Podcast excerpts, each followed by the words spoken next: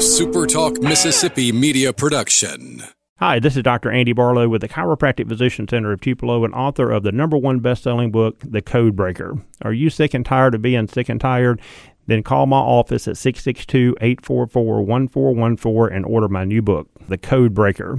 What's up on a Friday? Thank you for hanging out with us. I am Brian Scott Rippey. This is the Rebel Report with my co-conspirator Colin Brister in what has been a rainy week in Oxford. I talked a little bit about that Wednesday. It hasn't stopped. I don't think it stopped raining since Sunday. Um, so you got that going on. Um, Ole Miss lost to South Carolina earlier in the week. You had a baseball game. Kind of a busy time of the year right now with baseball and basketball going on at the same time. Um, we appreciate you joining us on a Friday, wherever you may be. Hope the weather is better than here. Um, today we're going to get in some baseball. Ole Miss on Wednesday won a midweek game against Arkansas State, fifteen to three. We'll get into some basketball as they transition into pretty much a must-win game at Georgia. We'll talk some Zion Williamson and what seemed to be the hot take heroine of the sports media landscape of the last couple of days after his injury on Wednesday night against North Carolina. And we'll also touch on the Jon Sumrall move to Ole Miss. I mean, from Ole Miss to Kentucky, excuse me, because um, we didn't really talk about that much on Wednesday. Colin was out dealing with some stuff back home, and now he's back in the studio today. Though he seems a little bit sick. Yeah, man, I've had a little strep, a little bout of the strep throat, but I'm good. I'm good. So we'll battle through it. But, um, so what do you want to get into first? You want to do baseball? I reckon. Start with baseball. It's the most recent. So Wednesday night, um, Mike Bianco doesn't do Johnny Wholestaff games very often, but this was a case where it was certainly necessary. Ole Miss beats Arkansas State 15 to 3. The long-awaited debut of Gunnar Hoglund, and then you saw five more guys come in after him, all of which except for what everyone made their season debut except or was it all it was everybody. I guess it was everybody that, that came in made their season debut. So you saw a bunch of guys pitch. It was kind of a slow start for Hoglund. The offense obviously uh, picked him up. You know, uh, Arkansas State was kind of overmatched on the mound against that offense, but I guess we'll start with Hoglund. He struggled out of the gates. He admitted he was a little nerves kind of got to him at the beginning. He was kind of erratic. I mean, it's a kid that's what he didn't walk anyone his senior year of high school, or he went. Right. Was it the whole season, or did he go almost? he walked in one the whole season. I think he only had two three ball counts. Point being, he lived. He's a guy that's lived in the strike zone, and you thought almost to a fault in college baseball. You thought maybe his flaw would be, and it, granted, he's only thrown two innings. That is, he would live too much in the strike zone and pay for it at this level. But he was a little erratic early on, particularly with the fastball. Um, but even so, he gives up two runs before he records an out. Yeah. So gives up two runs and then settles back in a little bit and gets three straight strikeouts to to end the inning and get out of the inning. My takeaway was yes, he was erratic at the beginning, but then he flips over three or four really good breaking balls, like plus breaking balls, where you're kind of like, oh, okay, like that's that's kind of what you've heard about. That's what you've seen in this in the fall and winter. Um, you know, gives up another run in the second inning, but I thought he pitched better in the second inning. What were just kind of your overall impressions? Well, I thought you know his ability to throw that change up in the strike zone was big because um, look, he, I kind of know a little bit, and and I can tell you that the kid was uh, kid was nervous going out there. Uh, he told some people how nervous he was, which is crazy considering the environments he's pitched in. Um, but you know, look, I thought the kid pitched really well after the first three or four hitters. He gives up the run in the second on kind of a BS hit. Uh, I, he's going to be really good for Ole Miss. His ability to, to put pinpoint the fastball and the changeup. That's that's the if you can effectively throw a changeup. Everybody talks about you know a hammer slider and that type of thing. If you can throw a changeup exactly where you want it, and it appears Hoglund can, uh, you're going to be a monster in college baseball. So I, I, think the kid was really good. Ole Miss wanted to get his feet wet before he pitches on Sunday in New Orleans. I think Mike said he was going to pitch Sunday. Um, Sunday, they're going. They're going Phillips, Roth, Hoglund. Okay, so he'll go Sunday. You you don't want to you don't want your kid's first start to be on the road. So I mean, it was good for him to get out there and maybe work some nerves out. Maybe he doesn't feel that type of nervousness that he obviously had uh, in New Orleans on Sunday because they're going to need him to be good. It's you know I think Ole Miss is a lot better than Tulane, but winning on the road isn't. Uh, it's not going to be a cupcake series for sure. I think Tulane's a little better than they were last year. So yeah, Ole Miss will need to be good on Sunday, but you know, just overall, I thought he, I thought he was pretty good for his first, you know, time out in college baseball. So they get down two to nothing. Then they Ole Miss puts up a five spot in the bottom of the first. Tyler Keenan puts one in, I think, the right field bullpen, if I'm not mistaken. I cleared it. Cleared it. Okay, so puts one out. That there's three run shot before they what Ole Miss scored three runs before recording it out. No, I think they were, they scored all five runs before anyone got out in that inning. But point being, they, Arkansas State was overmatched on the mound. This day to me was about two things. It was who you saw on the mound, and it was Thomas Dillard making his first collegiate appearance behind the plate. Thought he was good. Yeah, and he got tested early. Hoglund dumped a couple breaking balls and a couple fastballs in the dirt within like the first three pitches. I actually, I asked uh, Dillard about that after the game, and I was like, "You didn't really get much, much time to." Much time before he got tested, he was like, "No, what, there wasn't really much getting my feet wet. Like I had to block some stuff you know, within the first couple pitches of the game. Bianco thought he he did well too. You know, he said it's a it's a guy that's had experience doing that, a lot of confidence. But the you know he's caught in the winter and the fall. You know, the last couple of years, but it's completely different doing it in a in game scenario. And I thought he did pretty well.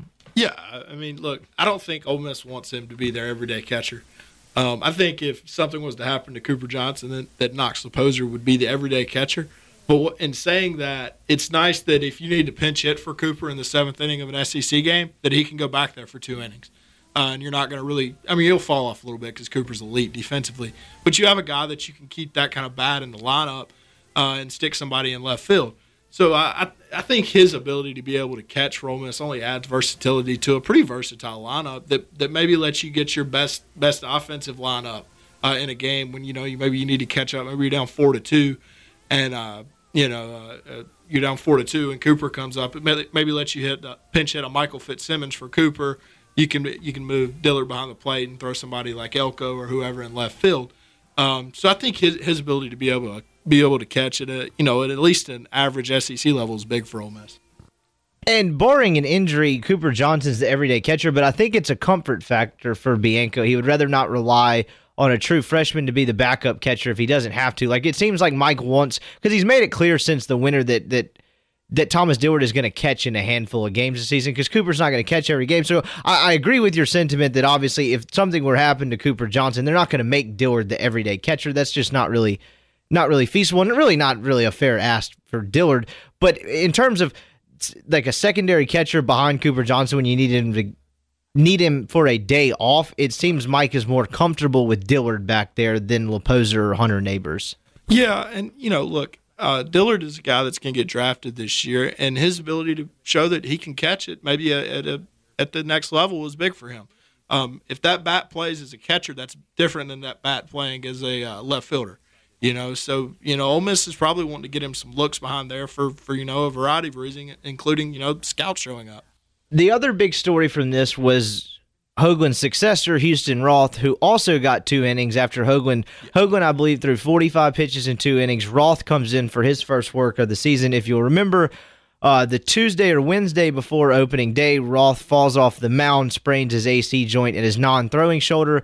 So, this was his first action of the season. He had been throwing off the mound beforehand, kind of gotten some work. He said that was really one of the first times, or maybe the first time, that he threw completely pain free. He allowed one hit, did not allow a run, struck out four, and walked one in two innings. Really efficient and really sharp. And I think the big thing is he said, aside from some general stiffness, he didn't really feel any pain, and he felt everything felt natural to him.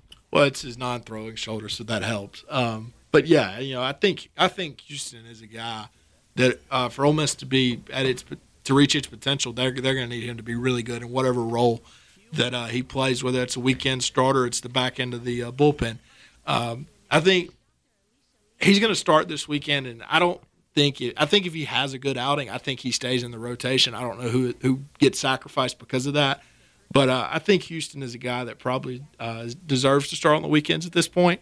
And if he, I know, I know that you know Mike had had him in the bullpen initially at uh, the media day, but he's going to get opportunity this weekend. And again, I think if if he's he goes out there and throws up five innings, you know, one run, that type thing uh, I don't expect to see him come out of the rotation for Ole Miss. Well, and that's the thing from a sheer probability standpoint. Ole Miss just hasn't had many years where the opening day weekend rotation is the same weekend rotation at the end of the season. It changes. It's a fluid thing, whether it's injuries or guys not performing. What's funny is though their best teams it did. That's uh, they stayed the same last year, and in 14 they uh, stayed the same. But you're right, they they don't. They I mean they don't usually have the same guy on opening weekend as they do in the regional and just say perfect world, it does stay the same. Worst case scenario, when you get into a a re- a deep into a regional, or I guess it doesn't really apply as much in a super, or if they do end up making it all the way to Omaha, having a fourth starter when you're gassed on pitching of the caliber of Houston Roth yeah. is something that really not many other teams in the country have. If any, I mean Vanderbilt seems to pull kids off the street that throw 95 on the black.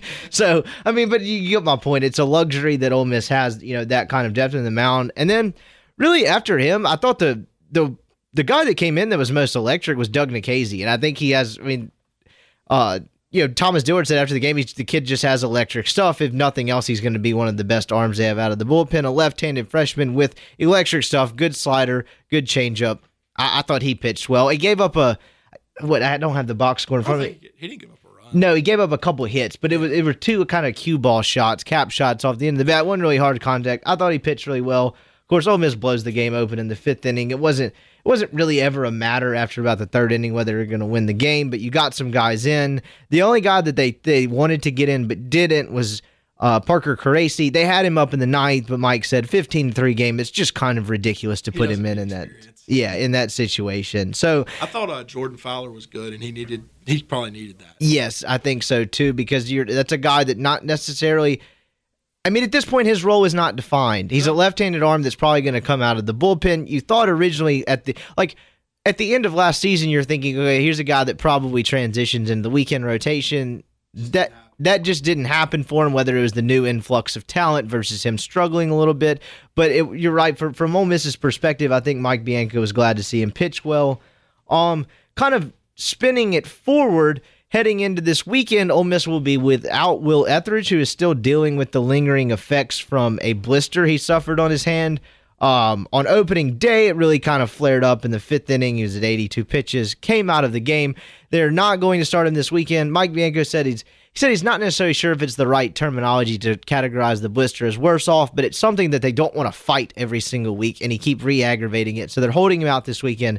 So Ole Miss's rotation: Zach Phillips is going to go on Friday. Houston Roth will slide in on Saturday, as we mentioned a second ago, and then Gunnar Hoglund goes on Sunday. So, really, off the bat for this series, Tulane, competent team, not great team, probably finishing the middle of the pack in the American. I mean, you know, decent team, but a, a team Ole Miss should beat. Not all, not not easy to win on the road, but starting off the weekend, it's it's an important start for Phillips after what happened last weekend, and he wasn't. As we discussed on Monday's show, he wasn't necessarily bad last weekend, but things didn't go the way they wanted. He was not as sharp. So I, I guess what is what is a successful start for him this weekend, and what are there's probably two or three things he needs to do, and what are they? Well, I mean, Ole Miss is gonna if with Etheridge not being there, Ole Miss is gonna need length out of that Friday guy. Uh, you can't you can't have your Friday guy go three and two thirds or something like that. They're gonna need you know Phillips put up five or six innings, um, and to be able to you know look again like you said, uh, we didn't think he pitched as bad as his numbers reflected on Saturday. But in saying that, there were some situations where he just didn't make the pitch to get out of it. And I think he needs to be able to show that. He needs to be able, when there's a guy on first and second and the third inning, man, just make the pitch, get the, get the ground ball to get out of the inning. Uh, and, you know, I think he can do that. He was really good. Uh, there's a reason he's starting on Friday night for us. I know Will Etheridge is out. There's a reason he was in the rotation last weekend, and it's because he dominated one of the best lineups in America throughout the uh, fall. Well, not really the fall, but throughout the uh, early part of the spring. Uh, that's why he's in there, and you know, I think it's I think it's a big start for him uh, we'll see. Uh, he, he he needs to be good for Ole Miss, and you know I think it's a good matchup with him. Uh, I think Wright State is better than people give them credit for. He made some mistakes those first two innings, and they punished him. I think Tulane is a little bit behind Wright State from a you know how good they are standpoint. So I think Phillips is going to have a better weekend, and Ole Miss needs him to. Ole Miss needs him to pitch into the sixth inning this weekend. Then obviously Roth going on Saturday. That's honestly, if you're if you're looking at it from Mike Bianco and you're not filling out a lineup card because you do that on a daily basis, but you're looking at it each game on on Friday night before you know the series. You honestly probably feel the best with Roth going on Saturday, right? The most comfortable because that's the most ex- obviously the most experienced guy they got on you know in terms of this weekend in a vacuum.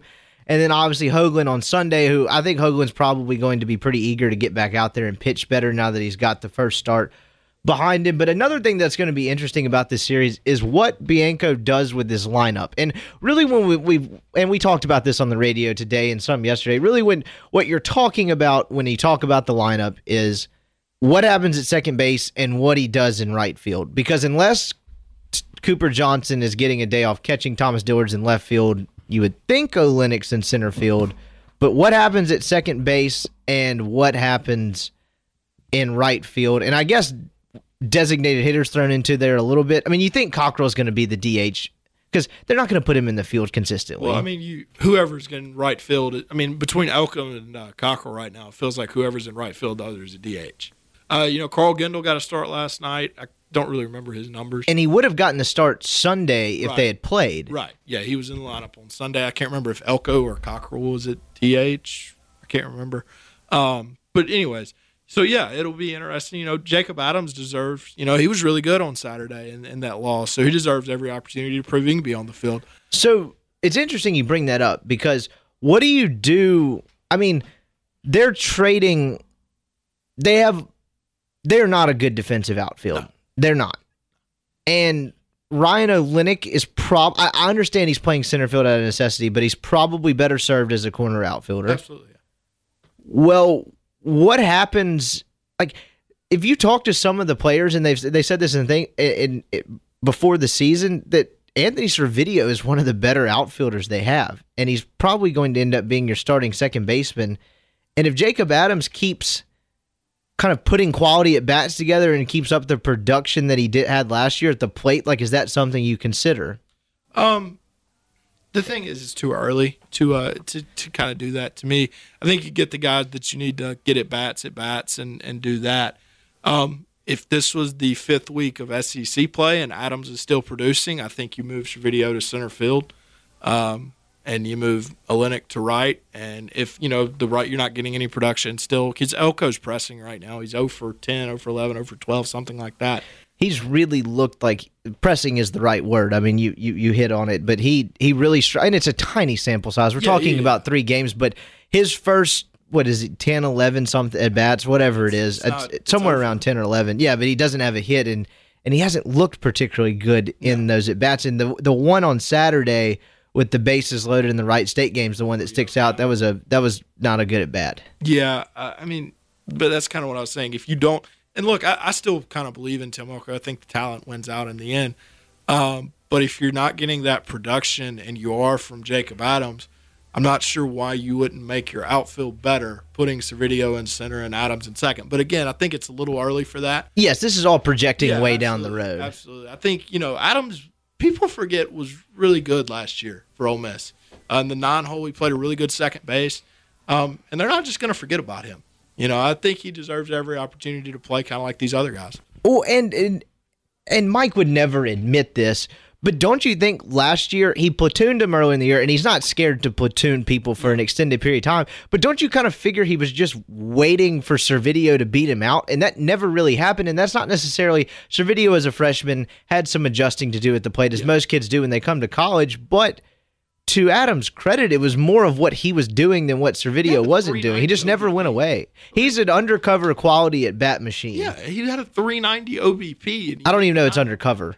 yeah, I mean, he's a really good nine-hole for Ole Miss last year, and so I, I mean, look, Anthony Servideo's upside. I, I don't think this is arguable. Is higher than Jacob Adams. I don't. I don't think that's a argument that uh, anyone's willing to make that it's not. better defender at second base. Yeah. obviously, uh, he would. Don't you think if, if if he puts if Servideo's in the outfield, he's probably the best outfielder already. No, I think he's absolutely the best outfielder. Uh, maybe besides Gendel. Uh, That's it- fair. Yeah, but you know, but Kendall started one game, and again, I don't really remember what he did yesterday. But um, you know, I think if Ole Miss is going to be really good defensively, that either Carl Gendel or Anthony Servideo is going to have to play the outfield for them. I would agree with that because you're going to need some semblance of defense and speed at one of those positions, Right. and you don't have it at the. I mean, Ryan Olenek's a pretty good athlete, but He's not. fine. Yeah, not a great outfielder. And then obviously you you know why Dillard's in the outfield. because he hits 400. Yes.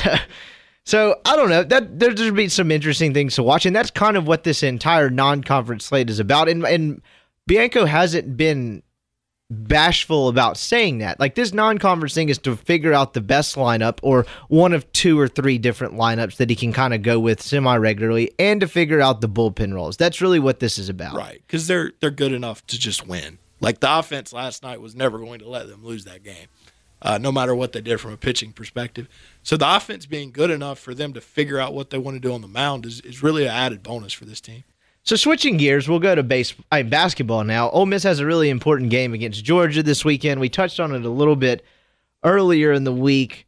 You know, a frustrating loss at South Carolina, a loss on the surface that doesn't hurt you, but it trims their margin for error a little bit. And Georgia lost a game in a wild fashion, kind of, Yes. against State. State Q's making the second free throw. probably. Yeah, he's making. Probably, but the fact that someone chucks a teddy bear, Well, okay, here's my thing, just for that on a second.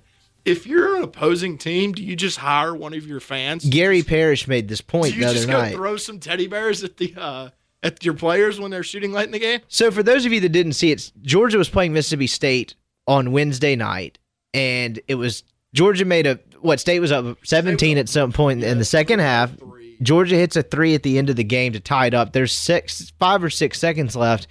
Georgia fouls Q Q Weatherspoon at the top of the key, just inside the Be hard- three point line. Be hard to foul the other one. Yes, that's very true at this point. Uh, as as Nick Weatherspoon is suspended. Uh, but point. So they so it's a tie game with a couple seconds left. Georgia fouls Weatherspoon at the top of the key, just inside the three point line on a jump shot. Say what you want about the foul call. You can't call really, fa- yeah, you can't. I mean, it looked like he got a lot of ball, but he may have got him on the uh, arm. It was hard to tell, but you can't foul a jump. You got to contest the shot without even be coming close to fouling. So anyway, Weatherspoon's on the free throw line, needing to make one of two to essentially win the game because there's a half of a second left. He misses the first one. Someone in the stands chucks a teddy bear at him. I, I'm not making this up. Chucks a teddy bear in his general direction. It lands on the floor. To Howland, Ben Howland's kind of shrewdness and credit, he immediately stands up off the bench and goes, "That's a technical. What's going on here?" I'm not a good lip reader, but you can clearly see that's what he's saying. The referees gather up. What's They- funny is that teddy bear had no impact on the shot. no, it didn't at all. But so is a technical assessed on the crowd? Is that how that works? Yeah, yeah. So a technical foul on the crowd, and Weatherspoon gets an additional free throw, in a, a- like adding on top to the second one he would have gotten. He makes one, misses the third Well, one that- intentionally. That's the that's what uh, you know kind of I don't want to say screws Georgia, but he was allowed to miss the second one. Where they couldn't So set they anything up. It, and it's just a heave. Still half a second, half a second. There's a hard. There, there's not many full court plays you can draw with a half a second. now there's none. one and a half second. That's a different story because Right. you can tip. You know, you can throw. You can do the the jump ball where he tit, flips it to somebody on either you can wing. do the thing where you catch it at half court and call timeout. Yes, that's true too. So half a second, not a whole lot you can do. So Georgia loses another tough game after losing a close home game last weekend against LSU. And to their credit, you know, they battled some adversity, some self-inflicted by their coach just trashing them after they lost to well, that was after Ole Miss a couple weeks ago. These kids weren't good enough. And they haven't quit. To their why credit. I would have quit. Yeah, they have not quit. They've played two tough games. So it's a game Ole Miss should win. Georgia is what? 1 and 11, 1 and 12 in the SEC. Uh, one and twelve because it's thirteen. 1 and 12. Um they have as you can tell from what we just you know kind of recap, they have lo- they've found a lot of ways to lose games um but they have not quit and it's a game Ole Miss is it's just it's a weird to call it a swing game but it is because and I outlined this a little bit on Wednesday's podcast you win if Ole Miss wins they're 9 and 4 Not a five. 9 and 5 excuse me they need to win one out of their last 4 games And and Arkansas has quit. By the way, yeah they they they quit. they they scored one point in a lot of minutes against Auburn the other night. So, but if Ole Miss wins the game, they're nine and five, and ge- the general consensus is ten wins in the SEC gets you into the NCAA tournament, no questions asked. Nine, if it was as weak as the bubble is, shout out to the Pac-12 for being a one bid league. Nine probably maybe get you in, but you're sweating it heading into Nashville, and you have work probably to be done in Nashville to polish it off. The uh, pack, the pack's got them two now. Washington's done solidified themselves.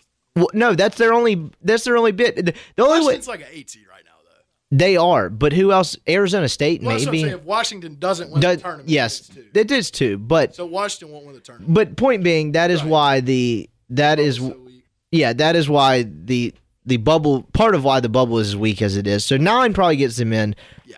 So, but ten, you go to Nashville, you don't have any work to do. The Ole Miss has an NCAA tournament bid in its pocket with Right. ten wins. So Nine Saturday would get them to nine, and their schedule is After that, it's it's uh, Tennessee, See, and then at Arkansas, Ken- Kentucky, and then you finish at Missouri. so you have two home games against Kentucky and Tennessee, and two road games against Arkansas and Missouri. Yep. So on the flip side, if you win that, you feel pretty good about going to either Arkansas and Missouri and winning one, or if not both of those, they have a good chance at both because both those teams have really struggled. But still, winning on the road is a is an entirely different beast in the SEC, and you're probably not counting on getting a home win against Tennessee or Kentucky, though it's not completely impossible. Tennessee's not playing well. They are not, but they are a veteran team that's better, particularly inside, than Ole Miss. So, on the flip side of it, if you were to screw up and you lose, if, if Ole Miss were to slip up and lose to Georgia, one that's a bad loss because Georgia's sitting in the 120s in the net, and if when they show Ole Miss's NCAA tournament resume during broadcast right now, it's pretty much three quality wins. It's Baylor, it's Mississippi State. It's sometimes they show Auburn twice, Yeah, Auburn twice. Auburn twice. Someone showed Butler uh, not too long ago. I'm not sure where that came from, but under the bad losses, there is a nothing because they don't have any bad And this is their last chance for one.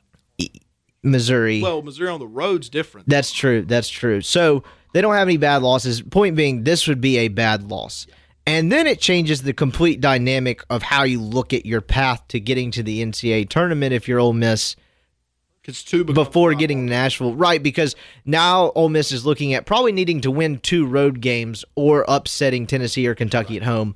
Neither one of those is really an easy challenge for them, although they have been a good road team. So, you know, it's a big game for Ole Miss. I mean, it is a must win. You'll call it what it is. Yeah, Jo- Ole Miss should tear just like they did in the game a couple weeks ago. Ole Miss has the advantage in the backcourt.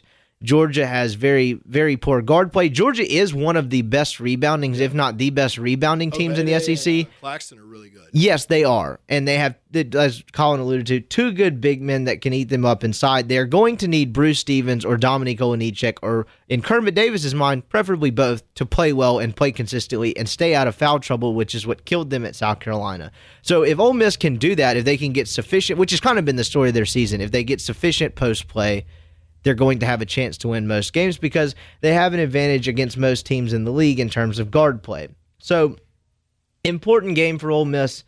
Um, in addition, for the simple fact you need to bounce back from a road loss at South Carolina, and they probably don't want to let that beat them twice. So it'll be interesting. Uh, you know, Kermit Davis had a media opportunity today. KJ Buffin is questionable with an ankle injury. You know, what does that mean? That means probably he's going to be a little more reluctant to take Blake Hinson off the floor. He T- you- playing uh, Luis, Luis Rodriguez a little more. yeah, and you could see Terence Davis slide to the four potentially if they go really small. So it's something that Ole Miss could more than likely survive. You know, and it should likely survive and beat them without them. But you know, a thin. We it's been well documented how this team lacks depth. So any anytime Ole Miss has been down is down a body, it's it's more significant to them than other teams. And they've been fortunate on the injury front this year. The only one they've had is Devontae Shuler who it's a wear and tear thing, and he's largely been able to play through it, and seemingly has moved past it at this point. Um, but it is kind of a day to day thing, so it's an important game. Yeah, I mean it's a. I'll just call it what it is. It's a must win. Uh, you you lose it, you're probably a ten or a yeah, probably a ten seed with work to do. You win it, you're one win away from locking it up if you haven't locked it up. So yeah, you're you're exactly right in calling it a swing game um, because it determines what you need going forward. Uh, it's not a really hard road if you win it. It's a pretty hard road if you lose it. Yeah, and it's just the fact that they it, it it they've they've sustained. I I thought this team in mid January was going to fade and regress back towards not necessarily. Obviously, they weren't going to finish last after the first couple of games of the SEC season. You saw that. Be, be hard to be hard to finish with zero. Yes, I, I Vandy's getting yeah. Vandy's Vandy's running the table in reverse. But I thought they were going to regress back um, during that four game losing streak back towards what most people thought they were and prognosticated they'd be at the beginning of the season. To their credit, after that four game losing streak in late January, they rattled off four in a row. And yes, the schedule was tre- tough during that stretch, but I just kind of thought it was them regressing back to the mean. And so, just the, my point being is the sheer fact that they're in this position with an opportunity in late February to get an NCAA tournament bid is a credit to what Kermit Davis has done with this team. Because as we discussed on Monday, he took a team that's mentally that was mentally fragile that quit a season ago They've turned into a pretty good road team, and he's gotten every single player essentially to turn into the best version of themselves. Well, the thing that kind of showed you the toughness of them, and, and they lost the game at South Carolina, and a loss is a loss is a loss. They played like crap for 20 minutes, and they were tied with six left. They, they had a chance with six left, and uh, you know that that doesn't happen a year ago. They play like crap for 20 minutes on the road. A year ago, they're down 25, uh, and I have proof. So you know that that's kind of the thing is just how you know this team's mindset has just changed so much from a year. Yeah, and it, they're they're. I struggle to call them an interesting team. Should they get in the NCAA tournament? They are in the sense that, you know, the cliche goes guards win in March. They have three really good guards that could carry them, and it is particularly if they get hot scoring the basketball, namely Terence Davis, Bree, and Tyree.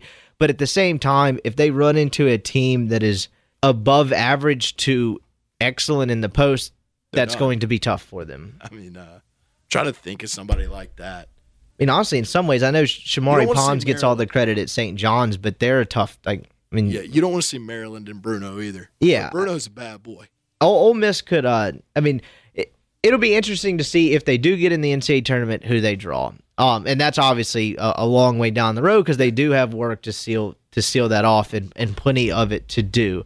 So, you know, that really kind of sums up that game. I mean, it's a game Ole Miss should win. It's a game they really they really need to win. So it'll be interesting to see kind of how they come out if they kind of step on Georgia's necks early or they let him hang around because that's really what what what could really get them into some trouble. So, you know, that's really what's going on on the Ole Miss front this weekend. The last piece of news, really, and it's not even news at this point because it happened what on Tuesday. Jon Sumrall, linebackers coach at Ole Miss, leaves to go to Kentucky, where he played football, lettered for three years. Um, he was really the only sought after assistant on this staff in terms of being recruited to go elsewhere. A lot of that is obviously they're- cha- Ole Miss changed both coord- coordinators, but he was he was the biggest asset in terms of position coach on their staff. Probably not even not even really close. Yeah. Um, it's not a shocker he went to Kentucky. That's his home. Um, I'm sure they gave him more money than Ole Miss did, and it is what it is, man. You know, Sumrall's a really good recruiter. He's their best recruiter. I thought he did a pretty decent job with the linebackers this year. Um, you know, it's a tough. It's it's not tough. uh, It it's tough to lose your best recruiter, but it's the assistant coach. Ole Miss will fill him. Ma- Matt, to his credit, Matt Matt deserves some of the criticisms he gets, but to his credit, has done a really good job hiring assistant coaches.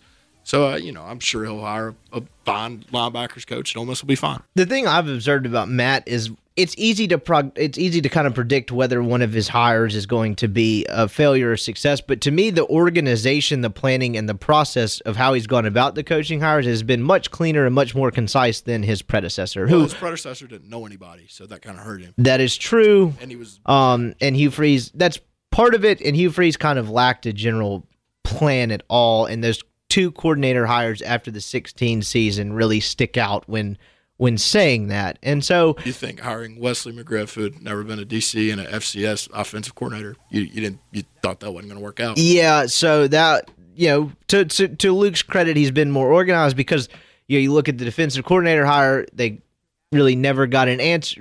There's always dispute as to whether they actually got an answer from Pete Golding, but he went. So they went anyway. My point being, Plan A went didn't work out. He immediately goes to a respectable Plan B and Mike MacIntyre. The offensive coordinator search labored a little bit, but he still settled on a guy that's won Coach of the Year before. Yeah, and I think he runs exactly what Matt wants to do too. Yeah, and so you know, be that as it may, I mean everything that Uh, whatever you want to say about Matt Luke's tenure, he's done a decent job putting together a staff. And a guy that hasn't had a lot of experience kind of put his ego aside and, and brought in a couple guys that have had coaching experience. So, you know, they bring in Tyrone Nix that, you know, he's the I mean, he got named linebackers coach right after Sumrall left. Obviously the hire was was reported and made news before Sumrall left. So one more opening on the staff. I wonder what direction they go with that. They hired Tyrone in, in place of Jason Jones. Yes, and he was going to be the outside linebackers Right. guy in the three four. Coach the uh, secondary. Right, and they would have had with with Jones, they would have had three secondary guys on Right. staff. Mac didn't need that. So where where do you think they go with this next? Is it defensive line or is it Oh, linebackers? they're- it's somewhere in the front they're hiring seven. linebackers coach because they're running a three-four. So you need you, you when you have four linebackers, you need two linebackers coaches.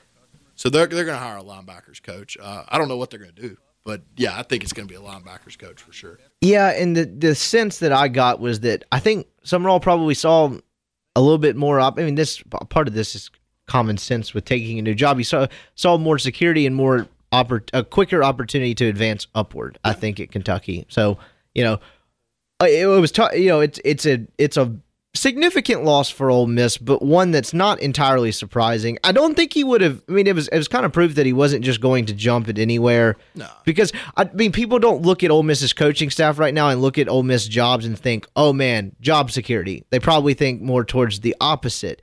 But I thought it was telling that Sumrall did not go with Neal Brown to West Virginia. Yeah. So so he he wasn't just looking to jump ship anywhere. Kentucky a good opportunity for him. It makes a lot of sense on the surface. It makes sense beyond the surface. Yeah, I mean, uh, you know, Ole Miss will be fine. They'll hire a good uh, offense, uh, outside linebackers coach. I think Nix is coaching inside. Um, look, I mean, it's your alma mater. I don't know if you know that's a big deal to him, but you know, to some people it is. Uh, I think he's making 500k a year. I think he was making 350 at Ole Miss, and Ole Miss probably would have matched that. But uh, yeah, I, I don't think it was. Uh, I don't think he woke up one day and was, you know, we got to get out of Oxford. I think it just kind of happened, and it was his alma mater, and he took a new job. Elsewhere, the as I mentioned earlier, the I, I referred to this on our on the radio show today as the hot take sports culture heroine because it brought together all of the things that people love to debate: Zion Williamson and amateurism. it was just a perfect storm. So if you didn't see last night, which I'm assuming most of you did, or excuse me, last night, Wednesday night, Right. um, Zion Williamson first 30 seconds of a game blows through his Nike shoe trying to cut in the high post. Nike. No, but to me, like everyone was like, like Darren Rovell, the, being the nerd that he is, was like terrible look for Nike or whatever. I was like, Like, dude, this guy's a behemoth. He blew through a shoe. Like I wasn't sitting there thinking this is a faulty shoe. I was like, this guy's an ogre. That's what I was They can thinking. run. Because you, you saw that picture a couple weeks ago that went viral where Zion is gripping the basketball so hard that there are indentions in the basketball. So if a guy has that kind of raw strength, is it really the shoe's fault? Gotta make better shoes for Zion, I guess. I mean, Gotta make make them out of steel. I don't know what you do, but that was my reaction. Everyone's like crapping on Nike and it was like terrible look. I bet their stocks dipping. I was like, I don't think that. I, I don't. I mean, like you said, I think you have to make special shoes for that guy because my God, the strength Well, on him. six ten and runs like a gazelle, man. I mean, yeah. And when he jumps, it looks different than than when The- other the people jump. Virginia is by far the most athletic play that, that I've seen this year in college basketball. So he gets hurt. He leaves the game. Everyone freaks out. It did look bad. It it, it did look bad. I, I was surprised. It, it later got diagnosed as a knee sprain. So all uh, most of this hysteria was for nothing. But it did look bad at the time. He does not return. Duke looks completely lost. They had a horrible night shooting the basketball, but they looked lost offensively without him. And Carolina really didn't even play that well. I mean, their their upperclassman Luke Maye was really good, but Little was not that good, and they were what two of something from three point range. Like North Carolina didn't play lights out. It was more just Duke didn't know how to recover. Well, Duke could make a shot. So That's tough, and you, you're going to have nights like that in college basketball where Three just nothing's 30s. falling. But the thing is, is when you go three of twenty, you got to get. I mean, they. I mean, they have Marques Bolden, they have RJ Barrett. Like, get to. The, I understand that Carolina's playing a zone, but get to the rim. Find other forms of offense, manufacture offense. Get fouled. Go to the free throw line. I've never seen a Duke team not be able to shoot, but this team cannot shoot. No, they can't shoot, and that's their going to be their one fatal flaw in March because if they're not making jump shots, particularly three point shots, at just a sufficient level, and if they do what they did last night to where they don't, they look lost as to how they can find other more consistent, you know, forms of offense in the half court offense, they're going to be in trouble. What I was surprised with mostly, and I didn't catch a lot of this game because I was at a four hour midweek baseball marathon. I was surprised that when they weren't making jump shots, they didn't do a ton. And part of this is North Carolina kind of likes to play fast too. They didn't ratchet up the pace and try to manufacture easier baskets in transition and kind of rattle North Carolina defensively by creating turnovers. They North just kind of let them dit the game. tried. They did, and they didn't do more of that. So I I was surprised by that. But back to our I I guess kind of the larger point of this, it sparks a outrage, hysteria, debate as to whether Zion Williamson should, you know, play the rest of the season, whether he should sit out. you know, the sham that is amateurism. I, I think from a sensibility standpoint, multiple things in this thing can be true at one time. Yeah. Does he owe Duke anything? No. Does he have anything left to accomplish in college basketball? No. But he should do whatever he He wants. wants to do. if the kid wants to come back and, and try to win a national championship and continue to play because that's what's important to him, do it. If he doesn't, fine. And people should be okay with it either way. Yeah, that's going to be the thing. Is he's not going to sit out. Like if you listen to this kid kid talk, he's not going to just walk away from Duke. Um, someone asked him about you know sit before he got hurt. You know, would you consider sitting out? Consider you got you're the number one pick. He said, you know, no, I, I enjoy playing with these guys too much, or something to that effect. He's going to play. That being said, I would totally understand him hanging it up and getting ready for the NBA draft because, man, forty million dollars is a lot of money, and that's what he's looking at. You know, here in about three months, four months, whatever. Um, but, you know, it's it's it's interesting debate. But yeah, he should do whatever whatever he feels like doing is what he should do, and he shouldn't be held, you know, in a, in a bad light if he decides, you know, he does want to sit out. Again, he's not going to do that though.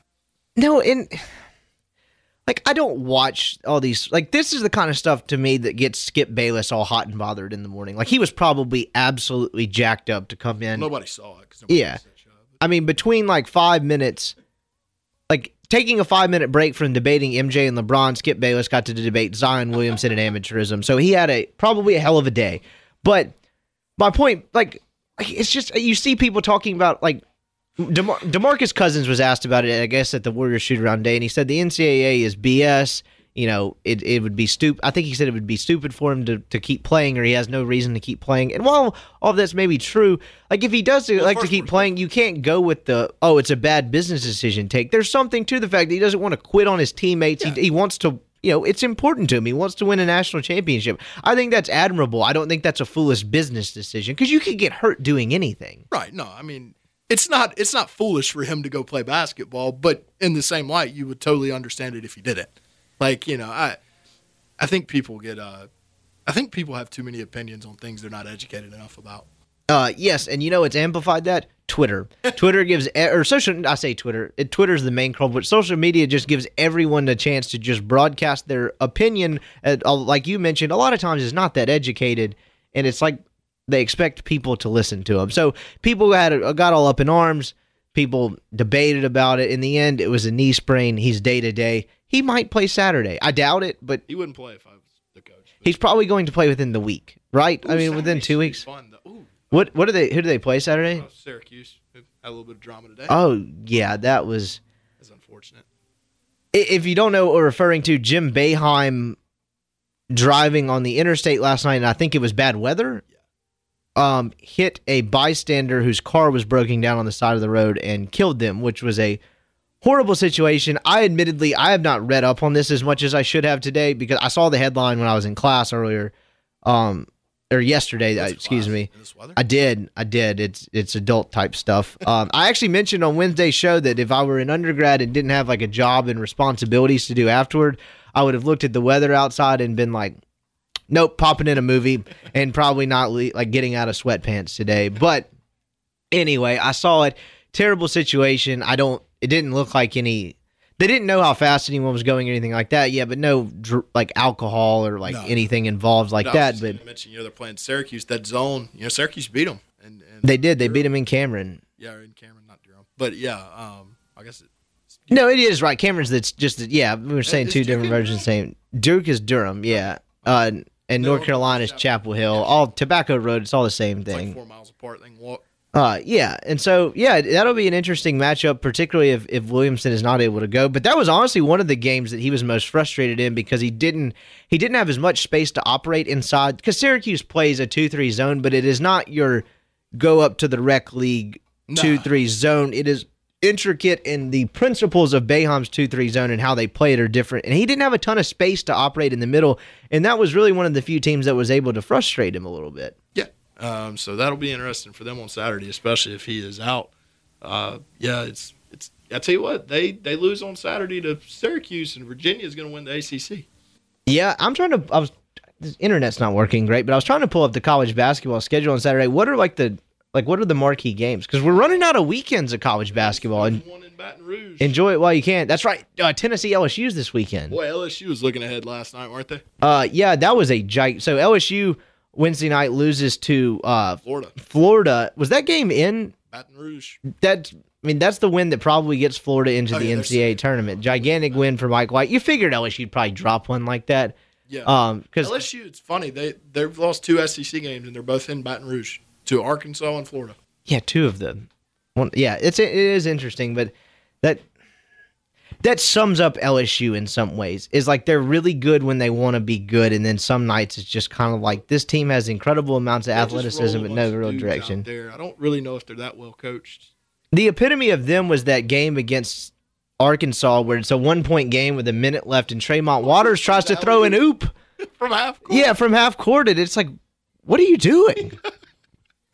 I, was- I was watching Well, that game on. last night shoots a just a horrible three to try to tie the game with 12 seconds left. Just jacks it up, and you could tell Wade was about to lose his mind. It it he, it doesn't look at times. I and credit for Wade for getting all those kids there and getting them to play at an elite level, but it doesn't look at times how that he has full control of that Man, I team. can coach Naz Reid.